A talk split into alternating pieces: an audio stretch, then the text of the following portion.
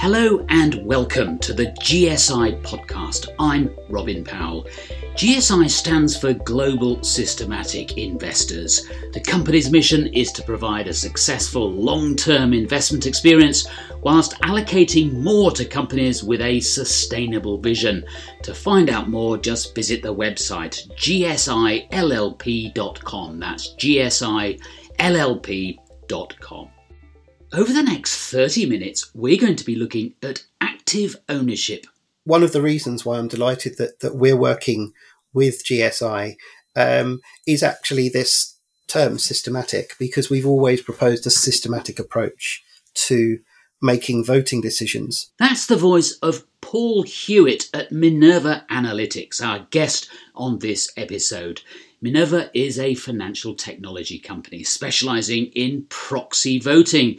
And believe me, Paul has some very interesting things to say.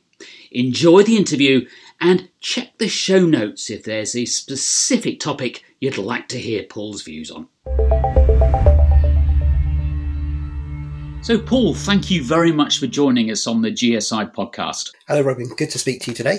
Why is this line of work so important to you, and and, and how did you get into it? I suppose I've always had um, a thing for um, the interplay between social issues and, and economics um, back from when I was a student. And so when the opportunity to join Minerva came up, um, it really uh, caught my attention, caught my imagination. I have to confess, institutional investment was a new area for me when I did, when I first joined uh, 18 years ago. But uh, it really made sense because my studies in democracy uh, and voting uh, really chimed with the idea of shareholder democracy. And when did you first realise, if you like, that ordinary investors can actually make a positive difference on, on the way that, that companies conduct themselves? That's a really interesting question, actually, Robin, because with my privileged access to Minerva research at a real, relatively early stage, I had a, um, a little shareholding in uh, a life insurance company called Chesnara. And I spotted in the research of ours that I've read on that company that the chief executive um, and his executive colleagues didn't have any requirements in place to hold shares in the company that they ran. And so when I looked at what number of shares the, the chief executive held in the company and worked that out as a percentage of what his salary was, and then did the same calculation with regard to my holding in the company and my salary, I realized I had more skin in his game than he did. So I wrote to the company to say, I'm going to vote against the um, remuneration report this year because you don't have these provisions in place, and I think it would be a good idea for you to do so. Um, I got an acknowledgement back, and to be honest, I didn't take it very seriously. But within two years, they had actually um, put that policy into place at the company. Um, and I found that really encouraging because it showed the power of not just voting, but communicating alongside it. Now, obviously, it's hard to say whether your personal impact, Paul, uh, you know, actually tipped the balance, if you like, made, made the difference. But how did it actually feel? Well, you're absolutely right. I'm sure my holding the company didn't make a tremendous amount of difference on its own. But I think the important thing is really making a good point from an informed perspective that chimes with good sense.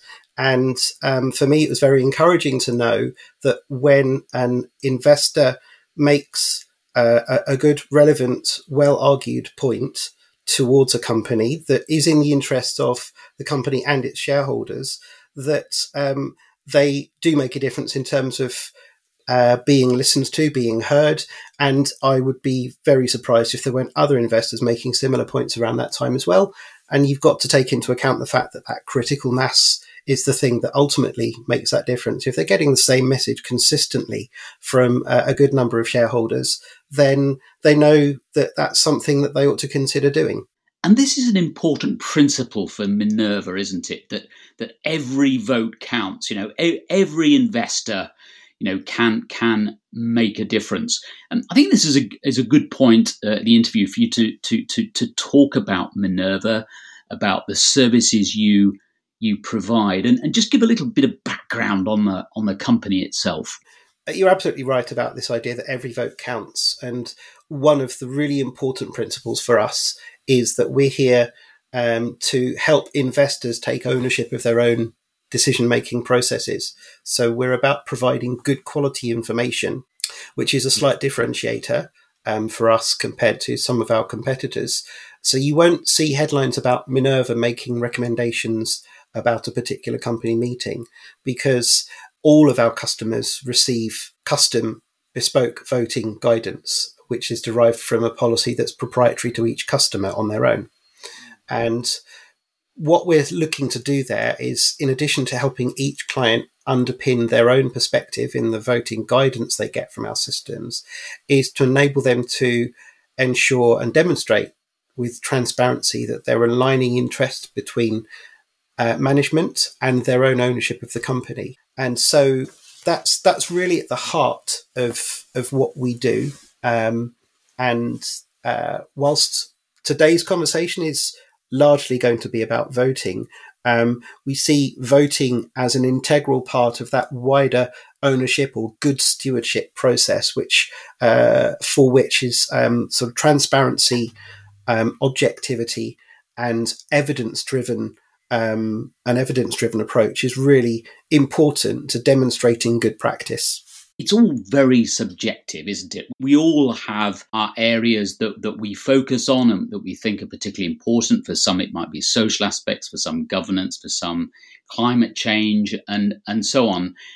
How do you, as a company, allow for, for, for, for those differences when serving, you know, individual clients, you know, individual asset managers? Because because different different asset managers, if you like, are going to have different priorities, aren't they? Yes, no, absolutely. So we see our role as providers of quality information. So, in order to be able to help investors arrive at their own conclusions um, and to accommodate all of those different perspectives, the first thing we need to make sure we do is to provide a really comprehensive range of information data points that feeds into um, the research systems that our clients make use of. And then once we've got that sufficient range of inputs, the second piece is to deploy smart technology to enable clients to make use of those pieces of information in the way that they choose to make use of them. So, um, for example, on the question of dividends when there's a resolution about approving the dividend at a company. Different investors may take different perspectives on the point at which they might choose to oppose a dividend resolution. Our job is to say, let's have questions about dividends. Let's have a choice of outputs about what the voting guidance from our system will be if the investor chooses to say, let's have a make sure the dividend doesn't exceed returns or let's uh, let's not be too worried if the dividends exceeded returns this year, but was fine the, the last the last year or, or two. Um, and in that way, we provide the variety of not just the substance of the considerations, but actually what the investors choose to do with them. So, how comprehensive is is is the scope of what you cover? Um, do do you focus on sustainability? Do you focus on social issues? How how how does that work? So we focus um, principally on governance, but governance is, if you like, an umbrella discipline through which we then understand how the company is addressing all of its various different responsibilities, of which sustainability is uh, is becoming the most important. So um, the scope of the research that we do covers the way that the company is run, the way the board is organized, how the directors are remunerated and incentivized, um, how the company is audited and the audit and internal control mechanisms they have in place. And then we also look at what kind of policies the company has in place with regard to its external responsibilities, um, and that's where you start to find the interaction with what we would commonly term ES, or the E and S issues, um, the environmental and the social issues. So we're looking at how well the company is managing, um, making its responsibilities known, managing those responsibilities, and holding and uh, reporting them, and the ability to hold it to account for those um, commitments.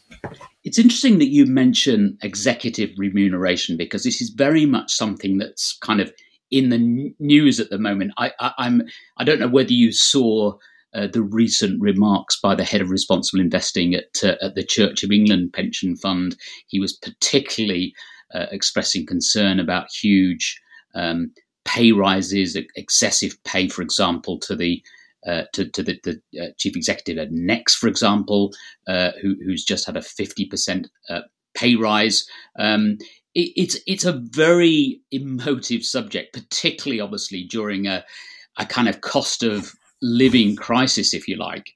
Um, but I understand that that part of your philosophy is is that you actually don't mind remunerating or, or paying higher compensation, if you like, to company management who are doing the right thing.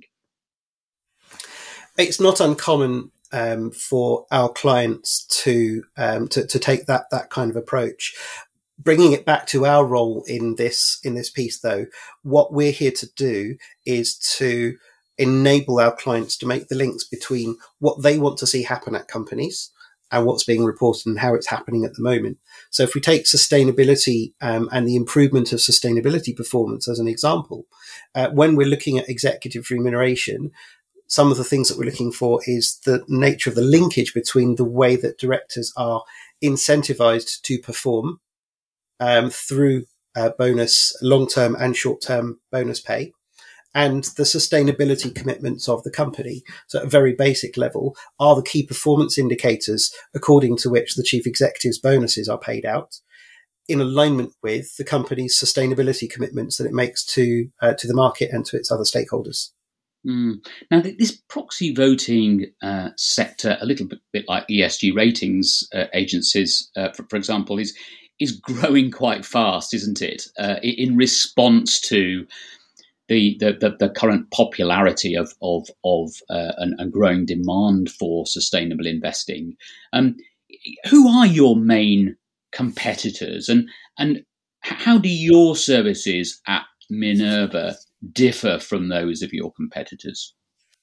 So, um, I think uh, that there are two broad areas where, where where we would sort of say we have competitors. One is um, those companies who provide uh, voting and voting related research services for uh, their clients to make use of. And in that bracket, um, our key competitors would be people like ISS um, and Glass Lewis. And there's also uh, another UK um, based uh, competitor called PIRC. Um, and there are a number of other um, often market specific um, competitors that are um, operating around the world as well. But in terms of those companies that offer global coverage, um, i.e., coverage of meetings around the world, um, I think that probably covers the, the main group. And then slightly further afield, there are other service providers who provide engagement services. Um, within which voting might feature. So they may also be clients of us or of uh, our direct proxy voting um, competitors. But then you're talking about um, people like um, Hermes, EOS, um, Robeco, um, and the like. And so um, that's basically the landscape within which we compete. And within that landscape, I think the thing that most uh, obviously singles us out is what I referred to earlier before, which is that all of our clients receive custom bespoke voting guidance from us. Um, pretty much everybody else um, produces their own in-house voting recommendations. So effectively, they're saying we, as an entity, have a corporate view on how we think the world should vote at this meeting.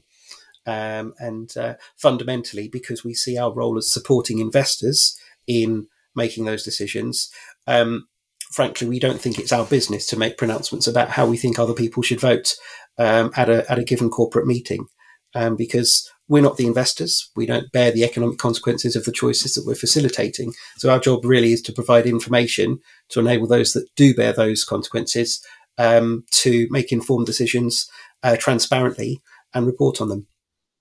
This is a relatively new sector, isn't it? Um, but but you as a company have been around for for quite a long time, haven't you? Tell tell me about that, and and and how has this landscape, as you, you describe it, how has that changed since since you first came on the scene? Yeah, I was going to say it depends what you call new, really. Um, but uh, Minerva's been going for nearly thirty years uh, now, and um, I think uh, the role and the interaction of sustainability considerations in, in institutional investing has been taking off to a greater and greater degree over the last um, 15 years or so. I would I would say you could pretty much choose any point in time and, and see there's an upwards um, sort of hockey stick curve um, from that point. But I think um, if you look at sort of the last 10 or 15 years, the things that have changed uh, most noticeably have been um, that it's become more and more important for institutional investors to prioritize their own ownership of their voting decisions. So we've seen um, a lot of them moving away from just relying on third party voting recommendations to really digging under the digging under the surface to make sure that they uh, understand and can demonstrate how they're arriving at voting decisions. Um, I think um, voting 10, 15 years ago was sort of a nice to have perhaps acknowledged as uh, possibly important, whereas now today you really can't compete if voting is not an integral part of your um, investment uh, proposition because it's recognised as being an utterly relevant part of the investment process. The other thing I was going to mention was, um, uh, particularly from the UK, but it's now a global phenomenon, is the rise of stewardship codes and a codified approach to how stewardship should be conducted. Um, and I think that's really had um, a, a, a, a, tremendous impact on uh, the number of investors who are now realizing that voting is and should be a relevant part of what they do. Mm. Paul, there's been much discussion, hasn't there, about um, you know the really big players in the asset management industry, particularly the big index fund providers like Vanguard uh, and BlackRock and, and so on, these own massive chunks of uh, publicly listed companies. Um, and, and, obviously, they can exert a heck of a lot of influence. Why should a, a small asset manager, and obviously uh, GSI is a is a good example of that. Obviously, a growing um, asset manager, but still, you know, in, in global terms, a, a very small player, if you like. Why should small asset managers care about proxy voting, given that they're likely to be, in a sense, too small to have to have a huge impact? Uh, well, going back to the anecdote that I related earlier on about my own personal experience, um, I would be very, very surprised if there was an asset manager on the planet that was managing assets as as, as small as my own personal pension pot. But um, aside from that, I think more importantly, um, the point I made about the critical mass of multiple investors having a say, even the largest um, index based investment houses in the world um, are uh, very, they're very rarely um, majority shareholders. They're, they're frequently major shareholders, but a major shareholder need only be three or five percent of the share register. So you've still got ninety five percent of everybody else who also have a say, and so um, companies in particular do listen to their institutional shareholders. Um, and the fact that those institutional shareholders make their voices heard towards the company is what grabs their attention, irrespective, really, of um, how large that investor's holding might be in the company. You're listening to the GSI podcast with me, Robin Powell. I'm talking to Paul Hewitt from Minerva Analytics. If you want to forward to a particular answer, just look at the show notes where we've included a time code for the start of each question. All right, back to the interview. Next, I asked Paul Do you have to be a traditional active manager to make a difference in terms of ESG? How compatible is active ownership with the systematic approach to investing favoured by GSI? That's a really good question. One of the reasons why I'm delighted that, that we're working with GSI um, is actually this term systematic, because we've always proposed a systematic approach to making voting decisions. Um, irrespective of how an investor acquires an asset, once they acquire it, they are owners and they have ownership responsibilities. And whether you call the way they acquire those assets passive or active or whatever vocabulary you use, that is still different from the way that they approach ownership. So you can still approach ownership in an active way, even if the way that you would you might describe they acquired the asset as passive. Exactly. Now, explain this um, approach that you have, where you you you you effectively look at at two hundred names, two hundred holdings. Um, I think I would I would always underline um, quality over quantity um, when it comes to uh, implementing a, an active ownership approach.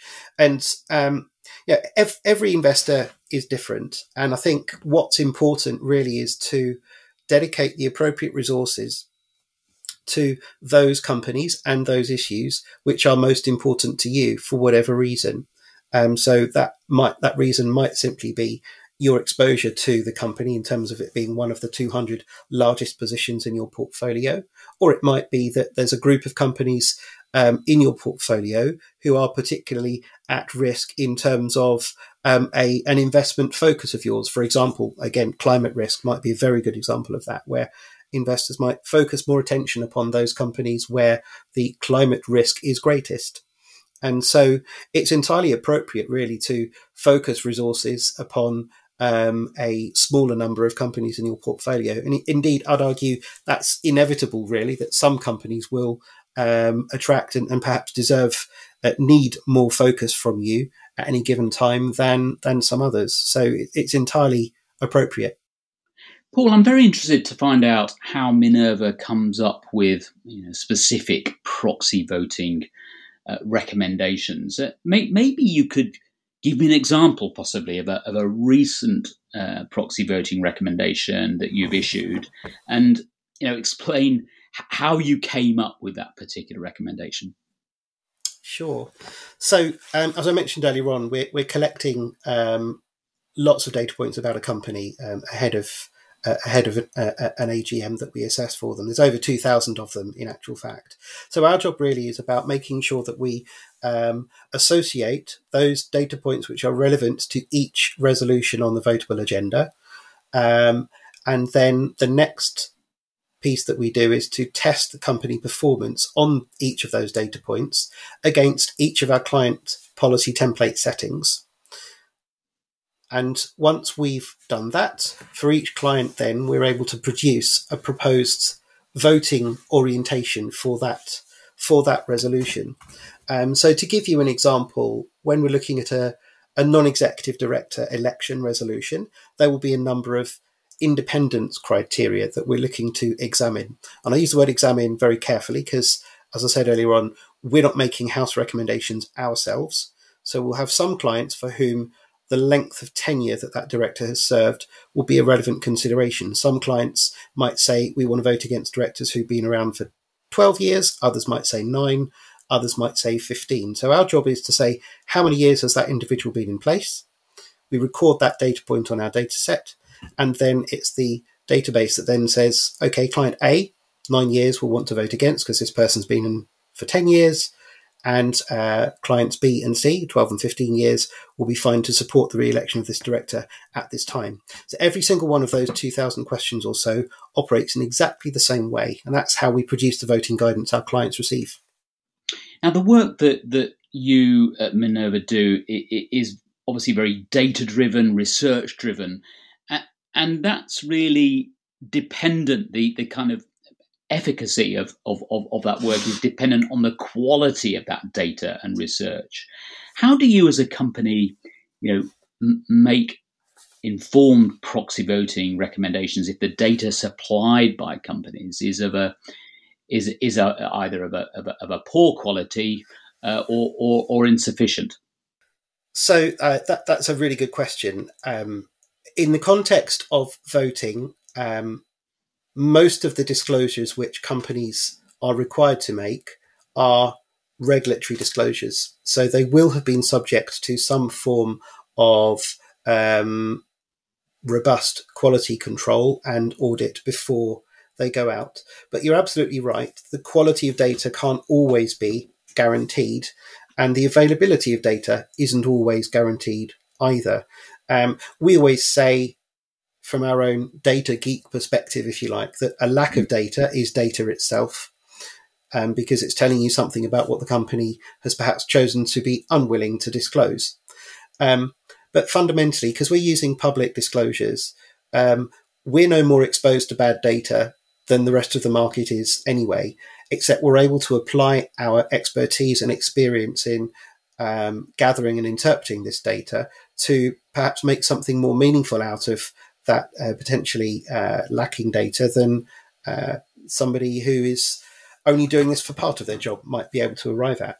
Um, and also, it's fair to say that sometimes we do unearth genuine mistakes in company disclosures um, because we have built into our own quality control procedures um, a number of checks um, that, that, that we put into place, and very occasionally um, that throws up some uh, some anomalies. So um, it's a combination of accepting that companies need to bear responsibility for the accuracy and probity of the information they give to the market. And that's a very important dynamic for supporting well functioning markets, but also combining uh, that perspective with our own expertise in dealing with this kind of data day in, day out means that our clients are as well positioned as anyone can be to make the best of the data that's available. Thankfully, there's there's more and more emphasis now on transparency uh, in the asset management industry, and it's something that you know end investors are increasingly demanding. Um, how how do you keep track of kind of voting transparency and, and reporting? Well, um, as I mentioned earlier on, one of the uh, facets of the increase in uh, the demands of the stewardship code is for investors to be able to be held to account for the decisions they're making on behalf of all of us. After us, after all, it's our money that they're managing. Um, so Minerva clients um, get uh, comprehensive evidence-driven reporting from those voting database systems. Very simply, each of those 2,000 odd uh, research questions uh, upon which the voting template system is based um, has its own reference number. And so every time we produce a piece of voting guidance for a customer, it's because we have flagged one or more of those questions in respect of which the company has uh, failed to reach the expectations of um, the client's voting policy. And therefore, it is included as a part of the rationale for that voting guidance. So GSI and our other clients, when they get a piece of voting guidance on our system, don't just get the for, against, or abstain for the resolution. It also tells them which lines of their voting policy have triggered that voting that piece of voting guidance. And so they can use that same evidence trail when it comes to reporting the decisions they've made at the end of the season. How do you see this whole sector developing over the next 30 years, if you like. What changes do you do you expect to see in in, in proxy voting? Because it is a very fast changing area. Yes, it is. Clearly, the rise and the rise of sustainability as an investment consideration and, and discipline. Um, that's only going in one direction, um, and not not just because of the urgency and the rightful importance um, attached to the uh, to the whole climate change um, issue. Um, but there are more and more ways in which sustainability is um, is uh, coming to the fore. Um, I referenced the task force for climate related financial disclosures earlier on. That is now um, very much hardwired into the way a lot of our clients are thinking and approaching um, their voting. Um, there is also in the pipeline a task force for nature related financial disclosures, which is also going to bring in a lot of considerations, particularly around biodiversity. So those two considerations are clearly going to be key, I think, in um, in voting in the future. Um, I think also the growth of uh, instances of shareholder proposals at AGMs, so shareholders putting questions on the agenda of a corporate uh, of a corporate meeting. Um, I think uh, we're likely to see that growth continue as well. Um, and I think also as uh, the importance of investor institutional investor voting um, becomes more and more appreciated and comes more and more under scrutiny, I think regulation in that field is also going to become more prevalent too. And I think that's likely to apply to us as a service provider in this space um, as it is to investors, and that, that's a trend that we've um, that that we've already been seeing. And I don't think, again, I don't think that's going to be going away anytime soon.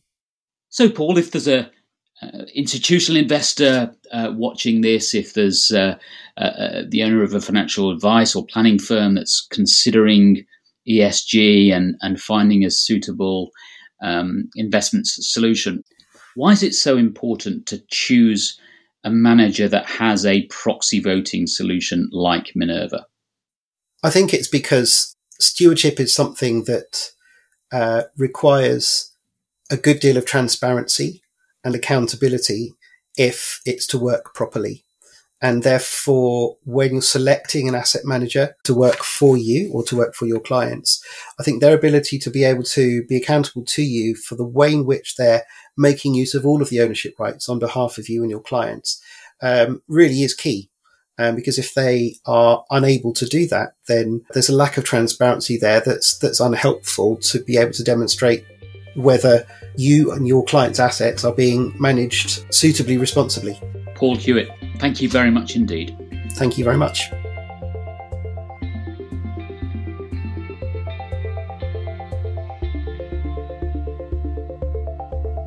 You've been listening to the GSI podcast from Global Systematic Investors. I'm Robin Powell, and you heard me interviewing Paul Hewitt from Minerva Analytics. Thank you to Paul, and thanks to you for listening. If you've enjoyed this episode, please do review it. We'd love to hear your views, and of course, remember to subscribe to it so you don't miss the next one. Until then, goodbye.